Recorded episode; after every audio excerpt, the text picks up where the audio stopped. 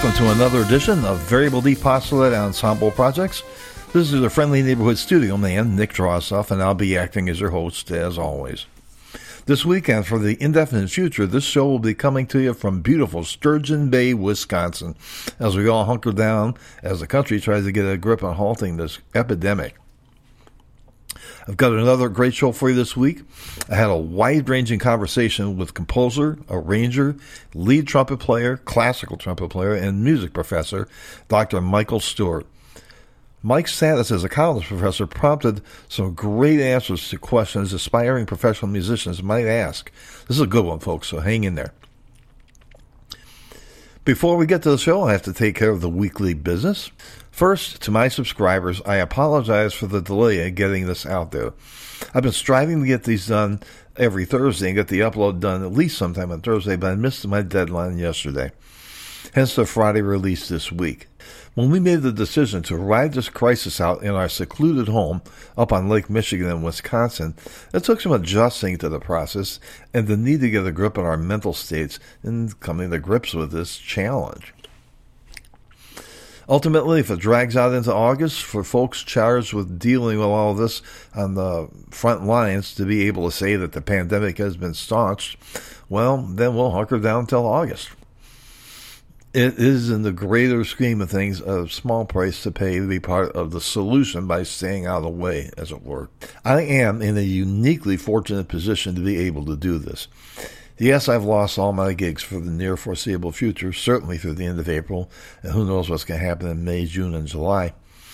Our family vacation has been put on hold for a year.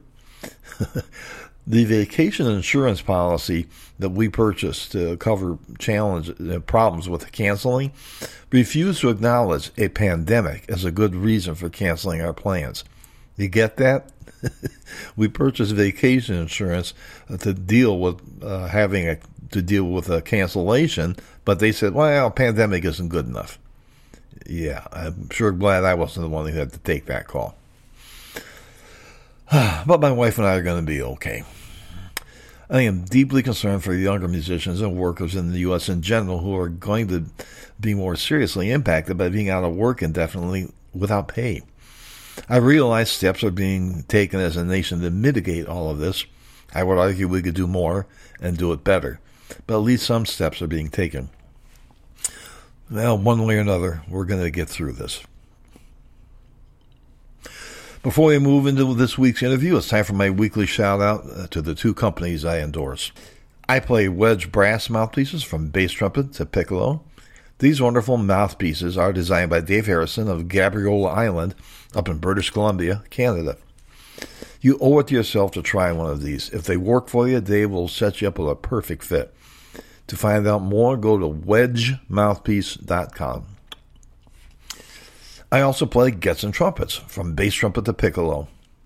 These are wonderful professional quality horns, and they are very favorably priced for the quality. They also have the best valves in the business, lifetime guarantees.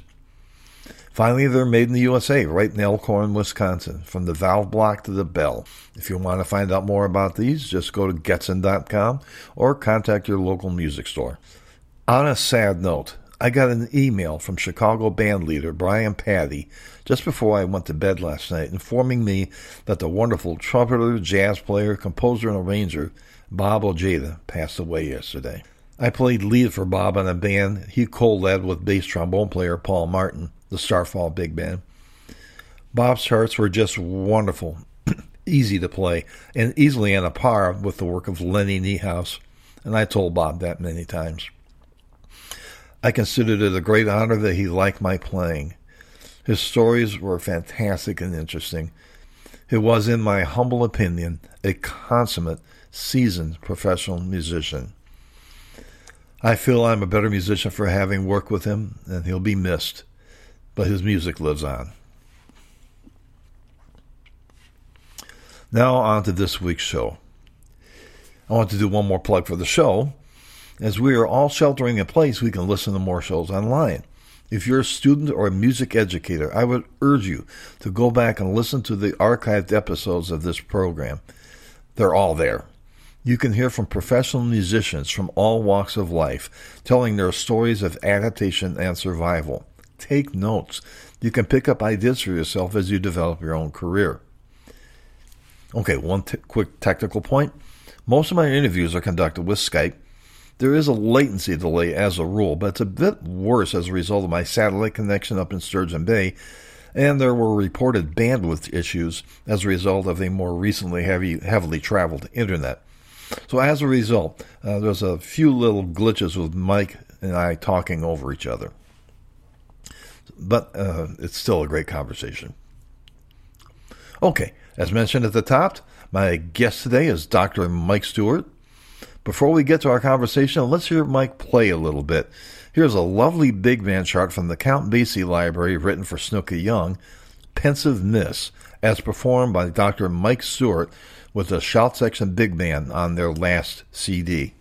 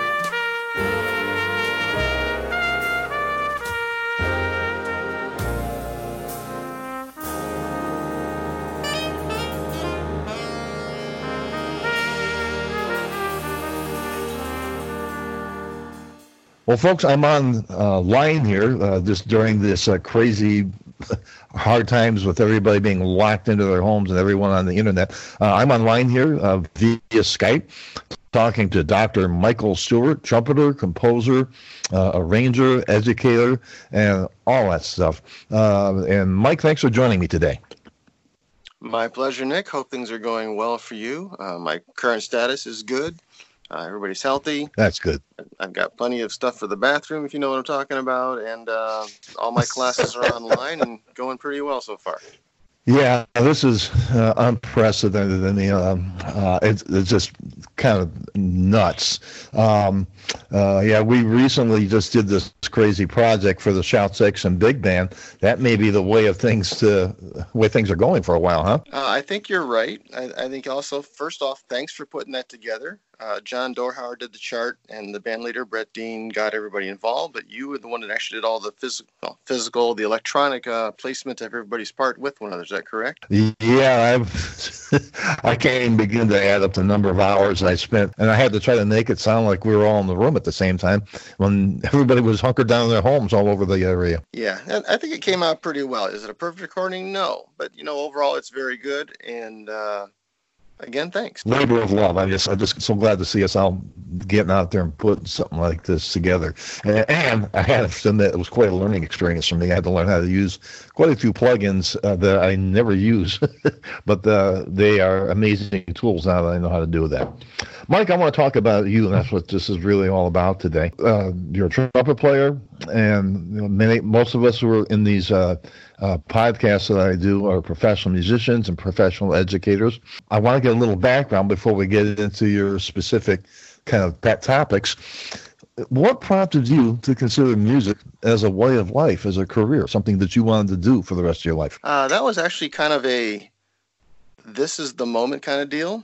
Probably not quite this, but I, have got a very definite starting point in that uh, I, I, had been playing trumpet for about a year. I started late, relatively speaking. I didn't start until I was in uh, eighth grade, and uh, I went to my oh. went to the was the local band director who was all, local local junior high band director, which was also he was also a trumpet player and my first teacher, and uh, about six months into the to the school year, he brought in some recordings. We had band first period in the morning, and so before school started, he put on the Kenton arrangement of, and then he put on Maynard's. Uh, and then he put on Maynard's Conquistador, and uh, that was kind of it.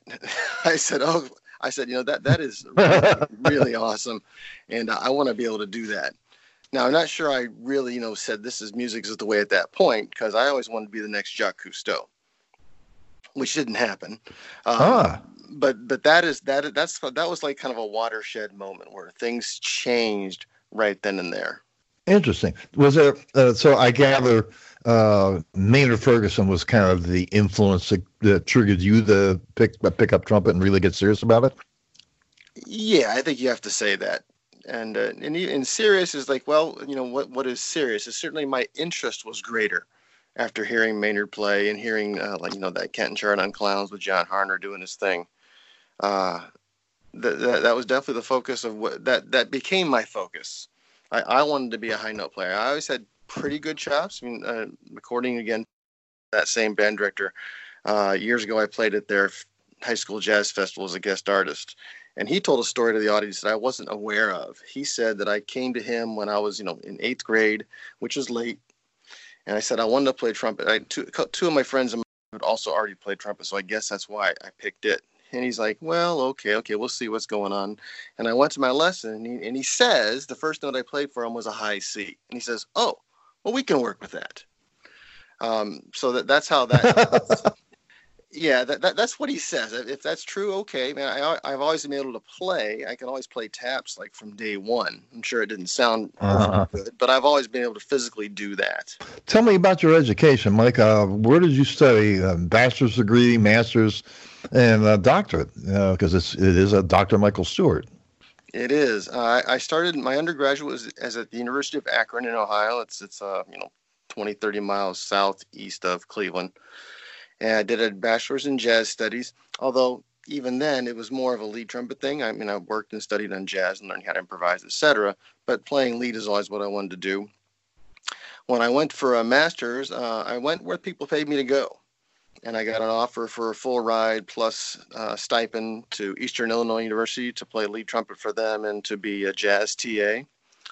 Uh, I then spent what, a year. What town is that again? Oh, I'm sorry. It's in it's in Charleston, Illinois. It's an hour south of Champaign, Urbana, okay. where the University of Illinois is. Uh, I finished there yeah. and, and got a call from the U of I, uh, University of Illinois, and I went there and taught for a year uh, teaching freshmen aural skills and sight, scream, uh, sight screaming and theory for freshmen. Uh, and during that time, my parents had moved to South Sight Carolina. screaming? Sight screaming, yeah, oral skills. cool. So I was I like I was visiting my parents who had moved to South Carolina in the meantime, and I visited them there. And in the meantime, I took a trip down to Columbia, South Carolina, to the University of South Carolina, and said, you know, I'm looking for you know a couple years to come down here to do a doctorate in composition.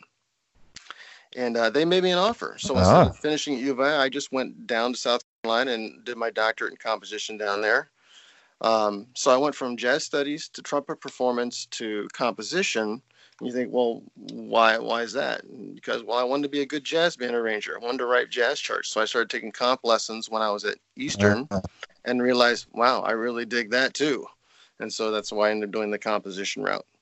And I thought, you know, if I get out of here and I want to do teaching, I thought the idea would be you should be a well-rounded person. You should have the ability to teach theory and trumpet yeah. and lead a band, etc.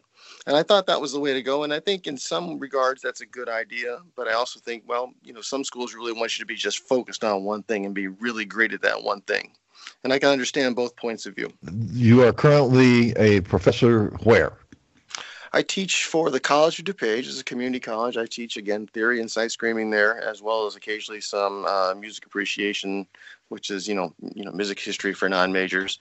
And I teach at Saint Xavier University in Oak Lawn, which is south southern suburb of Chicago. And I'm teaching all four levels of theory there and a form and analysis class for them. Now, when you first came to Chicago, uh, how did you go about Again, I'm going to kind of backpedal a little bit. A lot of our listeners are perhaps musicians in college or you know just anywhere, considering the possibility of getting into music as a career in some way. How did you Well, go this- about uh, making inroads in Chicago? Well, this might be a little outdated because this was I moved to Chicago in very early part of 1996.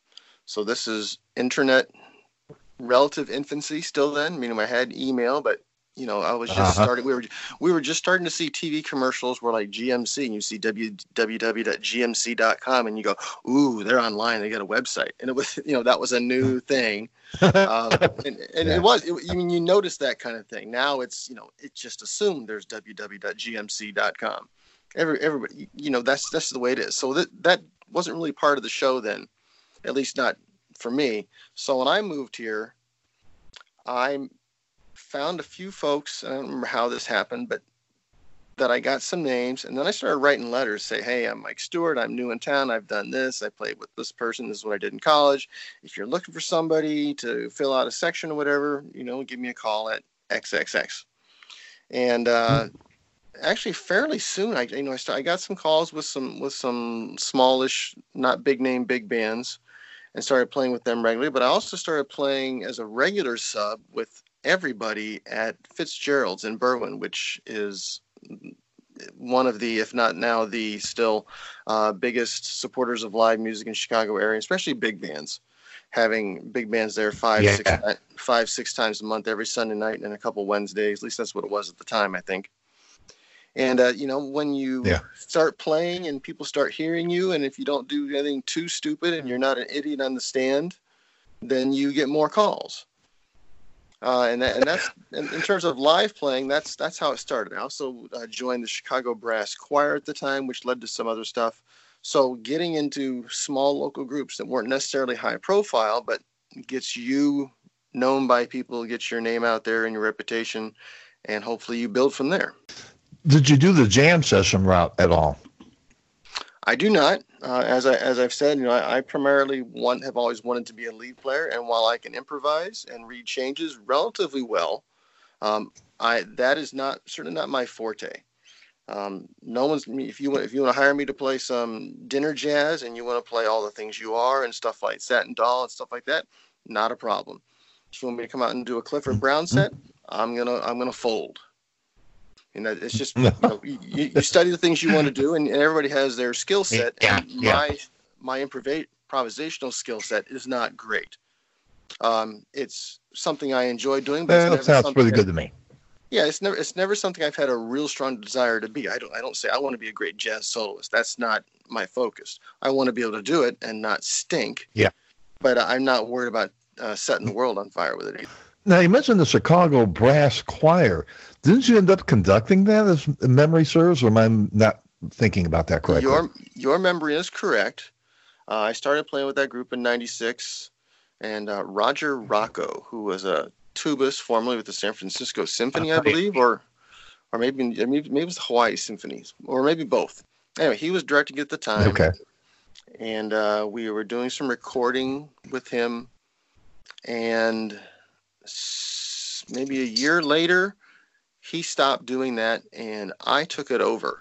So I was the the conductor slash music music director from late 1997 until 2001, and uh, we released a CD of mine, the folks that I'd put together in in the interim in in the interim between when he quit and I started, and then we put out another CD while I was the music director and a highlight of our tenure or my tenure there would have been we performed uh, a concert at the International Trumpet Guild Conference in 2000 at the uh, oh Indiana State.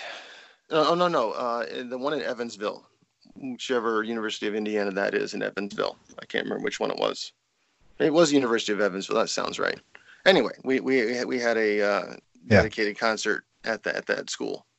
Okay, cool. I remember the CD coming out and being promoted in the ITG. That was a really yeah, cool had, sounding product. Hag- great, yeah, great we had John Hagstrom, the uh, I think second trumpet player of Chicago at the Sim- Chicago Symphony at the time. He performed two solo works on there: the, the Bellini Concerto, which was an oboe concerto that I arranged for him and the group, and we did an arrangement wow. of the Sachse Concertino in E flat which I did not do the arrangement of. I did I did most of the arrangements on that uh-huh. recording, but not that one. You, you mentioned Fitz in the big band scene at Fitzgerald's. Uh, uh, as I recall, you wrote a book about uh, the bands at the Fitzgerald's. Can you tell us about that a little bit, please? Not quite a book, although you know, I, I, produced I produced a two disc DVD. That's entitled. Oh, my bad. Okay. Not, not a problem. It's, it's entitled "The Jazz Bands of Fitzgerald's," and it's it's a series of interviews primarily that I interviewed each of the six band directors who had had or still do in some some cases a long-time residency at Fitzgerald's, the the regular Sunday night groups. Um, and I and I have mm-hmm. 20 to 30 minute interviews with each of those directors, um, collections of photos that were that either I took or that other people um, passed along to me for, for use in it. I have anecdotes from players that performed there. Uh, interview with Bill Fitzgerald, the owner of, of the uh, establishment, ah. and and one with uh, an interview with Lee King, who, if you don't, know who is not a musician, but Lee has been the doorman at Fitzgerald's for you know 700 years. Ah, yeah. Since its inception, extremely nice man. he, he, was one of my first interviews. It was very pleasant. It was it was kind of neat to get his his perspective on things and little, little tales that he had. So, you know, it, it, was something that I thought was important because the age of a number of the, the directors was getting up there. Um, two of them mm-hmm. who have long who have retired, John Burnett and Lenny King. Lenny moved to Arizona. I had to fly to Arizona to interview Lenny, which was very pleasant. We played golf yeah. and had dinner and did our interview. Um, and then two, two, and then two other guys who are younger but have left, Rob Parton and uh, Jen, oh, yeah. Jen Jeff uh, Lindberg have moved to Ohio to teach at Capital University and uh, College of Wooster, respectively. So they don't live here anymore. So I, I, had to go see them as well. But I wanted to get their stories before they were gone because I thought that was kind of an important history of what's been going on in, in the Chicago area. It certainly has, is, is very well known. And uh, as I know you know, that Fitzgerald's has finally been sold after a couple years yep. effort. And so, what its future is going to be, we don't really know, especially since right now nobody's performing there. Uh, oh, this is couldn't that, you know, the guy taking over Fitzgerald's right now. Uh, what a shame! Couldn't have happened at a worse time. But I do hope he continues. Yeah, go ahead. Yeah, we'll see. But you, you, you know, he he seems like he wants to continue at least some of those traditions but economic pressures will lead you to do what you need to do. So we really don't know what's going to happen. So I, I think the timing of that disc, yeah. I did it in 2013, which is a little while ago, but there haven't been many changes really to Fitzgerald since that time in terms of what the bands do or who the bands are. Yeah. But but I think it probably came came just the right time. I think Bill Bryant took over the John Burnett library, did he not? You are correct. Oh yeah, yeah. I blurted that out like everybody. Bill Bryant is uh, possibly one of the busiest big band uh, drummers in Chicago. Uh, he he turns up everywhere. that's because uh, he plays anyway, well. So, um, so yeah, he he he he dials it right in. Um, Mike, what big bands do you currently play with? Well, the primary band that I play with is the Shout Section Big Band, which you uh, are now uh, again, yeah. which you are now again a member of. You and I, you started a little before I did. I joined. Yeah. Thanks for welcoming me. Yeah, you're welcome. It's gonna it's we're it's gonna be good. You know, this is this uh. is a it's kind of a cool band. It started out, you know, as a bunch of semi pros and teachers that were gathered together by Brett Dean.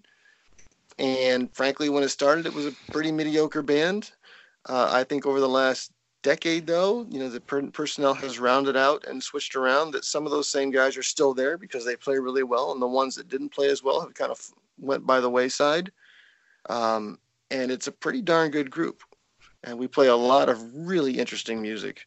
Um, we play some standard standard tunes, but not but in newer arrangements. And there are a couple of guys in the band, primarily John Dorhauer, who are extremely creative and have really unique spins on the music. I'm intrigued by his out of the box thinking. Uh, you know what I mean? Very much so. John is definitely uh, looking at things from the side kind of guy. He doesn't look straight on. He says, "What if I came around this way and tried this angle?"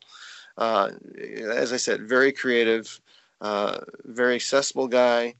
His music, if you've, I know you've, you've sat in. John also has his own big band. I know you've sat in on. I've played with him maybe seven or eight times yeah, over the past couple, couple years. And uh, you know, when you do music that ranges from Jimi Hendrix's uh, Little Wing to his, you know, his thing on American Patrol, which is ridiculous and then some of his original compositions, which have very little to do with jazz, except that it's a jazz band. But there's, you know, that's the only tie to jazz that it has. Um, it makes for a really enjoyable time, and often a very challenging time. I like Brett's out of the box thinking about a vision for a big band. I mean, he is. Uh, I think one of the things that's made that a successful group is the fact that he is completely, uh, you know, uh, just uh, how unbridled and what he will try. Like this crazy thing we did with the cell phone videos and putting together a big band arrangement yeah. from cell so phone videos. so people you said Brett, you're talking about Brett Dean with Shout Section, correct? Right. Yeah, Brett Dean, the leader of the Shout Section band. Got it. You do play with other big bands around town, do, do you not? I do. I've played a little less with that stuff right now. One because Shout Section is wonderfully pretty busy. Um, but I still will sub on uh, with Bill O'Connell's Chicago Skyliners big band. Uh, Dana Legg's band I play regularly with. When he, whenever he has something, he calls me. I play lead for him. And you know, then there's just the occasional, great. occasional big band job. I mean, there's still lots of, of small bands. I remember when I first started and how I met you was playing on, oh shoot, the clarinet player, the older guy who we first time you and I played. Hey, Barrett. Yes, Eddie Barrett. Eddie Barrett. Th- there are still, yeah. you know, quite a few big bands like that that uh, primarily exist in playing older tunes, and you know they're not necessarily very well known, but they're again they're a great place for, especially if you're starting out, to get involved with. Uh, another band that I play with occasionally, a sub uh, on lead chair with, is Joel Baer, B A E R. His uh, oh, yeah. his his uh, Blue Shift big band, which is out in the western suburbs again plays a lot of new music. Um, his band is populated with a lot of uh, younger college guys or just out of college guys and folks that live out in the Southwest. Again, another very unique experience, but another really good group oh, yeah. too. We did a Basie album concert where we did there, there's a Basie album that's all Bill Holman charts, and we uh, the concert was that uh-huh. album. Oh yeah, we played the album in the order of the album. those Bill Holman, especially those Bill Holman lead parts, they can be a bit of a bit of a blow. They are. He's he still likes. Uh, he used to like the uh, repeated shout section thing, and I I, I tell everyone I, I I am not by and large a Bill Holman fan, partly because of stuff like that. Um, but some of my favorite charts ever, uh, especially two Kenton charts, yesterday's that ballad and uh, oh, yeah. and, mm-hmm. and, Malaga. I, I, I love to death both of those charts. They're Bill Holman things, but by and large, I'm not a Bill Holman. Uh, music as a career, as a business. Uh, sure. you do teach. Um, you know, in our pre-interview um, uh, exchanges, I gather that you kind of had a little bit of a reality check uh, mentality that you'd like to get into and discuss a little bit. Um, uh, so uh, one of the things that I often ask, and we can maybe divert this into uh, the thinking you want to cover, is uh, what are the recommended skill sets that you would suggest for young musicians to develop as they're trying to go into the business? And maybe expand on that a little bit, if you would, please, as to what uh, what do you think of as the uh, uh, you know, possibilities and pitfalls of doing this as a career. Okay, well, I think there are two different things you're talking about. Like, should we do this as a career, or what should you do with this as a career, and how yeah. to prepare and how to prepare for that career. Um, so l- let me tackle the first one. The uh, whatever hits you in the conversation. Go ahead. Yeah, that's fine. Well, so should you do this as a career? Obviously, I don't have the answer for every for for everybody, but I might say, you know, the fact that you're asking me that question means you don't know. And in a very practical sense, that tells me your answer should be no. But you know, if you know you want to be a musician, and you, you know, if you're somebody who sits around and plays three, four hours a day, even when you're younger, well, that's probably what you should do because that's what you really, really want to do. And that's different than, and and I will uh-huh. throw myself, and I will throw myself in this boat immediately. That's different than somebody who likes to play and likes to do some of the things that happens with that.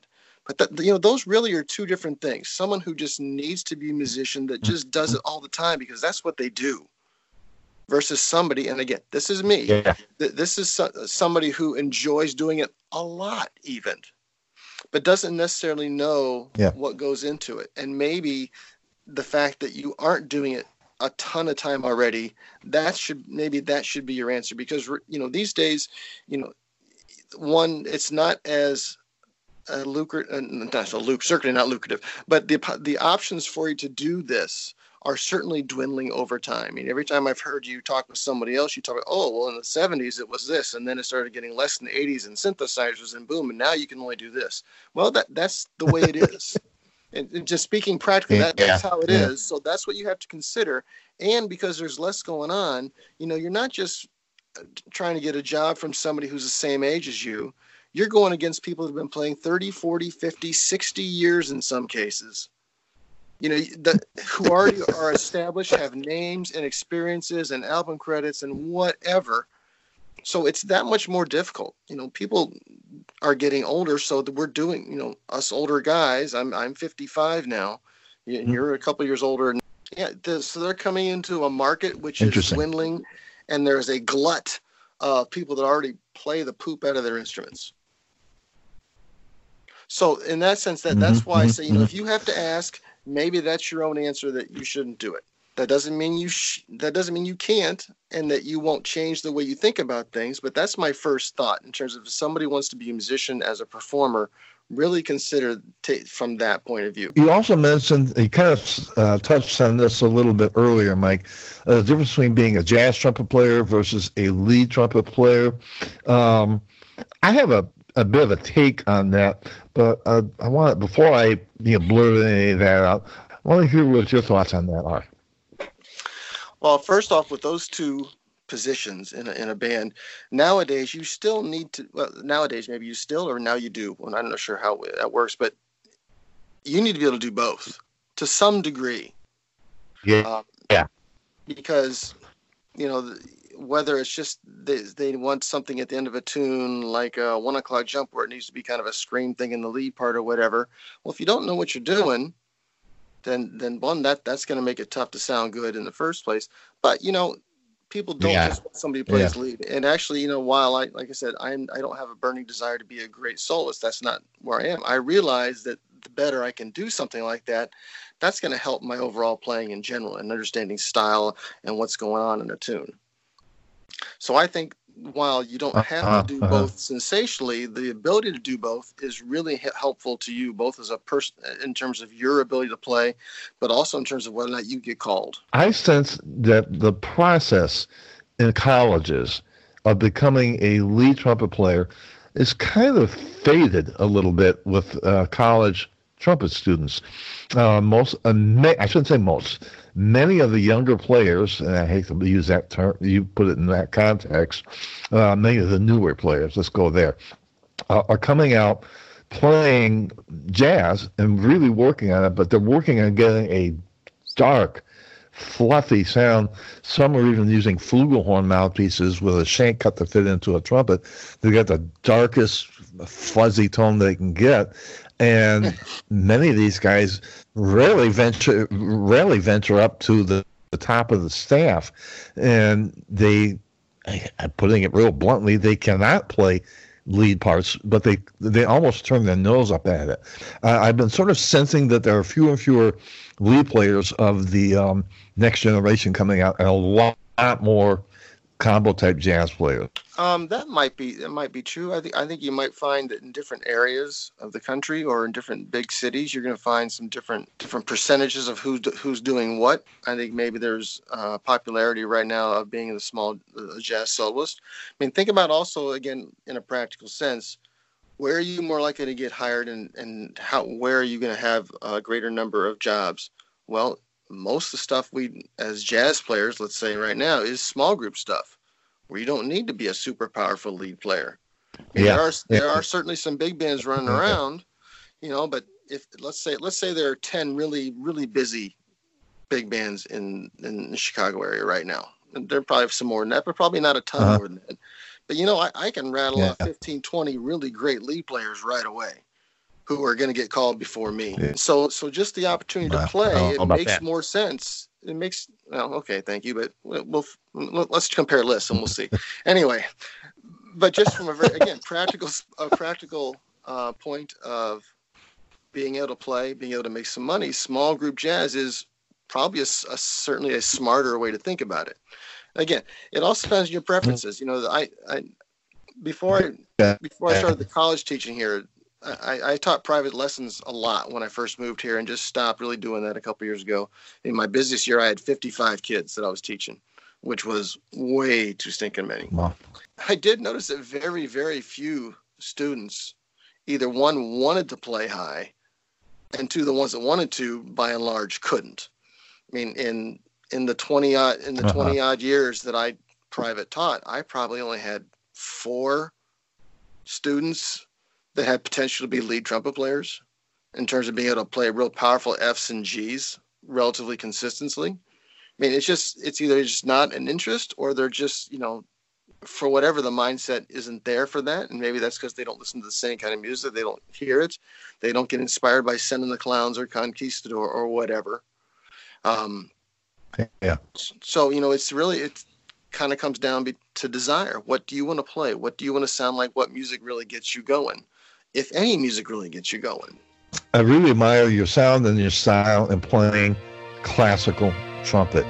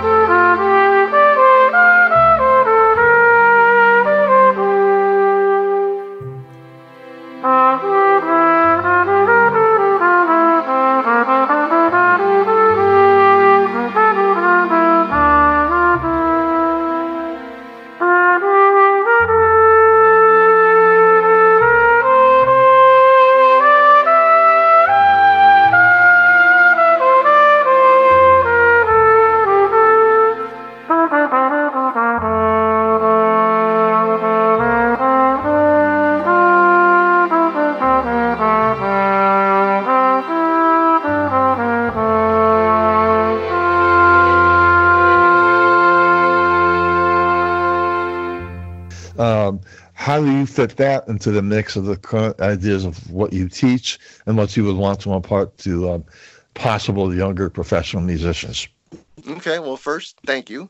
Um, it is something that I think actually, at least on good days, I think it's what I do best in terms of playing trumpet, in terms of trying to create a very consistent style, sound, and one of the most important things most important things I think is an articulate style that is consistent. When you're playing a piece that you don't randomly go back between legato yeah. and detached notes, etc. So ha- having that idea of style, um, I think by really trying to be a good classical player, um, it really makes you focus on accuracy and intonation, uh, steadiness of tone, really focusing on a good tone. My, my, my first real trumpet teacher in college that was probably his biggest thing was really working on sound getting lots of sound that wasn't strident that wasn't forced. You know because it doesn't in the long run if you don't it does, doesn't matter if you can play high it doesn't matter if you can play really fast or loud or soft. If your sound is bad it still sounds bad I'm listening to something. Yeah. I want it yeah. to sound good. Doesn't mean it has to be a perfect orchestral sound to play jazz. That's not what. I'm, that's not my point. But if you know, if it's a recording where you guys yeah. cracking notes or his intonation is bad, you know, who cares? So I think it's very important uh. to have your own playing to be as solid and as good as possible. Articulation, sound, intonation, uh, uh, time, etc. So I, I think you know if you're not working on things in a classical sense, you're really shorting yourself in terms of certainly, if nothing else, but the fundamentals of playing the horn well. And that if you can play things in a classical setting and be in control and do a good job, that's only going to help whatever kind of playing you're doing, whether it's jazz, funk, rock, classical, polka band, whatever. Do you find that uh, being a good classical player helps improve your workload? Well, certainly.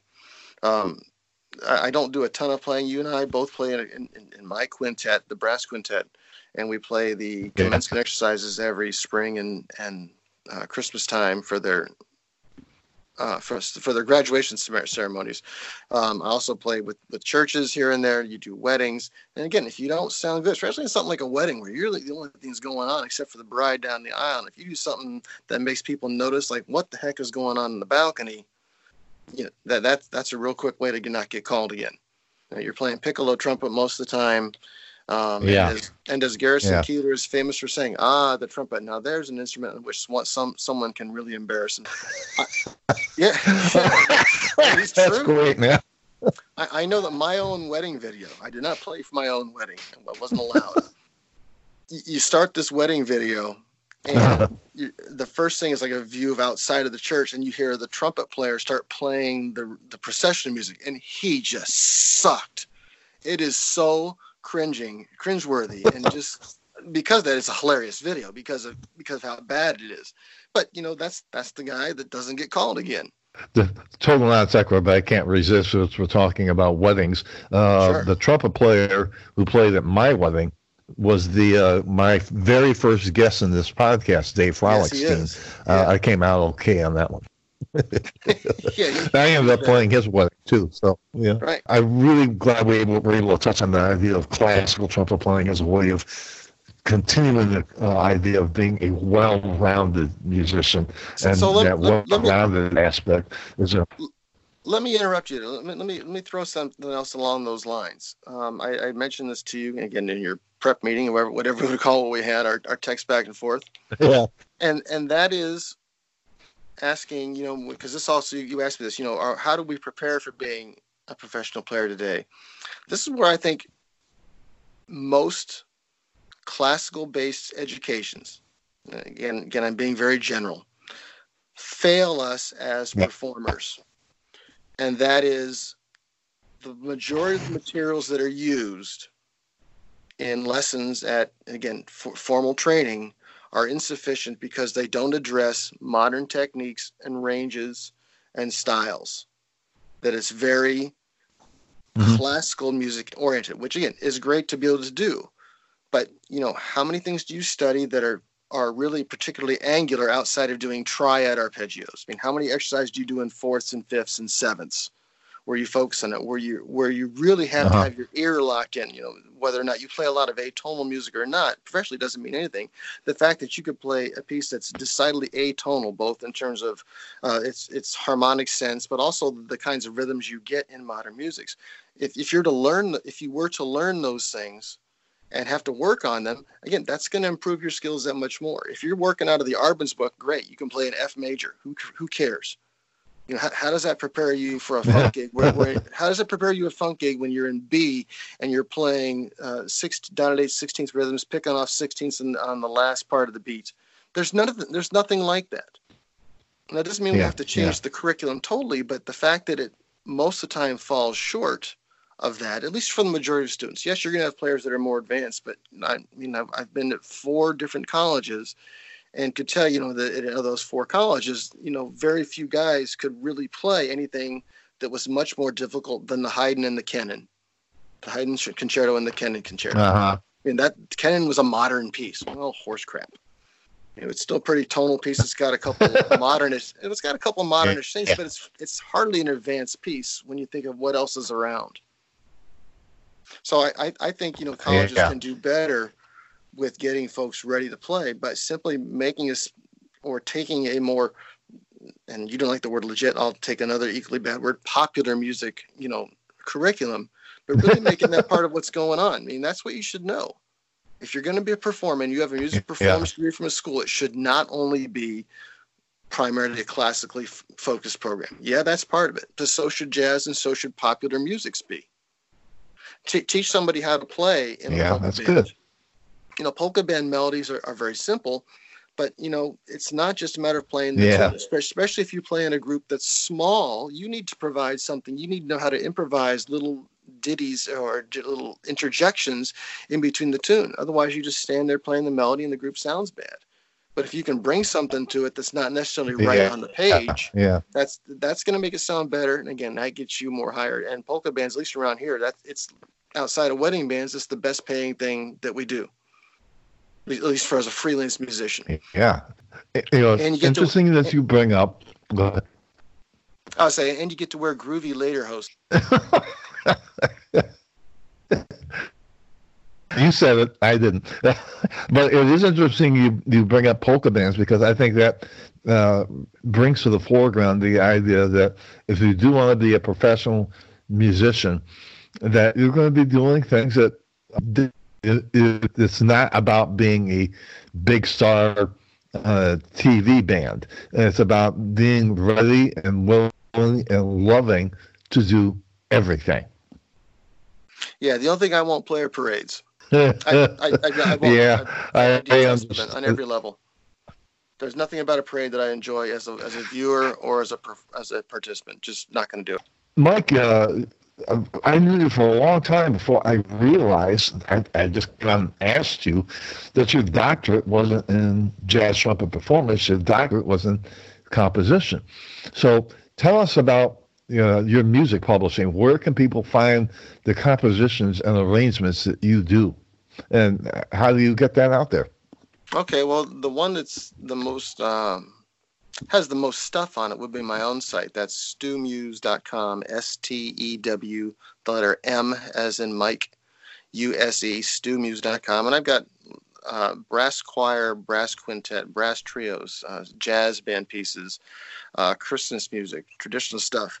Um, I've always been a very practically oriented uh, composer in that I write for what I'm working with. When I was directing the brass choir, I wrote tons of I wrote tons of music for brass choir and brass ensembles. When I was putting together my big band uh, a decade ago, uh, I ended up having 145 or so charts for my group that I did the arrangements of. Uh, and I've also written music for uh, Lewis University where we do their commencements because they say, hey, we like a different piece for the faculty when they come in versus the students. And I've, they've commissioned me to do a couple things there. I also have music uh, published by Wehr's Music House, W E H R is Wehr's Music House, uh, Cimarron Music and Productions, uh, Oriana Productions, which is in the UK. Um, I, I, have music by them, and Solid Brass Music, also music published by, as well as one piece each by the International Horn Society and the uh, the trumpet equivalent of the the tuba equivalent of the trumpet guild. I'm not sure what the tuba society real name is.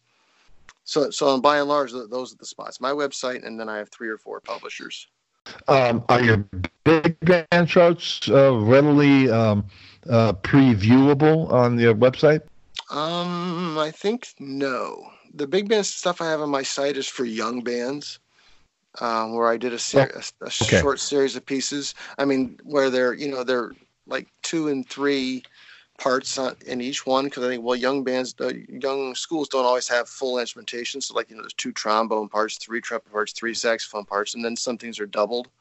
So any, anything with some guts I don't actually have published on the big band side. Those are just kind of in-house. The the published big band stuff is for young folks. We've talked a lot about your publishing and your music performance and your background.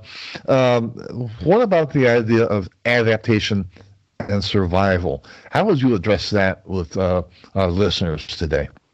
Well, I think certainly today that's one of the most important things we all have to be able to do, not just to be well rounded in what we can do, but to realize that at one time in your life, one aspect of your performance playing, whether it's a classical versus jazz, whether it's writing versus performing, whether it's teaching at a school, you're, you you were are likely, I think, to find that you know, you can't always just do the same thing.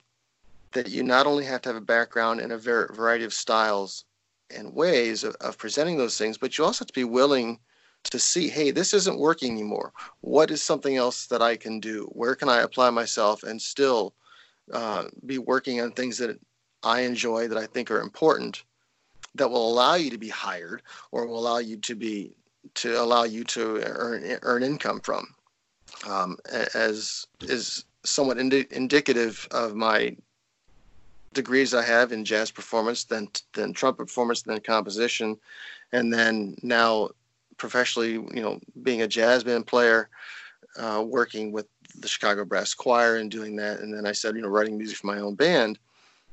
I try I try one to evolve. I try to evolve with what I'm doing, partly because that's practical, partly because also that that's where my interests go uh, I, I, have a lot of interest and want to explore them. But, but I think for everybody, even if it's something you don't necessarily have a lot of interest in doing, to be able to do that is important for you to succeed as a performer slash musician today. Be flexible. Do you have any final thoughts if you were talking to a young musician and say, okay, this is the, last thing I'm going to say to you uh, before you get out there and consider doing this, and then blah? What would you what would that be? What would be your parting words to a, a student going out the door uh, from from you for the last time? Okay, so if this is a student that says that is just dead set on I'm going to be a musician, I'll say that's great. Um, not to be a party pooper, but be prepared to be disappointed, and then don't give up. Uh-huh. Keep keep working on it. But but again, there there there is so relatively little work, and there are so many people who just are so good at what we do be prepared to have a mm-hmm. hard time starting in particular, and maybe be prepared to have a hard time forever. But if it's what you want to do, do it. If that means, you know, playing three nights a month while you work at a job that you don't hate. Um, like I, I, work, I have a retail job yeah. that I do. You know, even in addition to my teaching and performing, I have an, I have a retail job that I do because especially in the summer when school's not in, well, you still gotta have to, you still have to earn money. So find something that you know that you can tolerate. Yeah, yeah. That, that is not too detrimental to your health. But again, keep trying. If it's what you want to do, it's really what you want to do. Well, that that's really what you should be doing. And and you shouldn't let someone say, well, you should never do that because it's hard. Yeah, it's going to be hard. It's hard for everybody. Yeah. Maybe an occasional, you know, exception, but mm-hmm. everybody struggles. There's just, you know, it's just not the easiest profession to do and good luck. This has been a wonderful discussion. This is a wonderful discussion. So, uh, Dr. Michael Stewart on the other end of the line here, or the Skype line. Mike, thanks so much for doing this today. It has certainly been my pleasure, and thank you for asking. Uh, thank you also for all the opportunities you've you've helped me be able to do over the years. Like I said, I met you on Eddie Barrett's band, you know, 22, three years ago. First time we played together. Oh and you've been, you've been very you've been very kind and generous to allow me some opportunities that frankly, sometimes I didn't think I deserved. Um, but I appreciate your support in doing that, and I certainly appreciate your general attitude toward the music business and helping other people get going.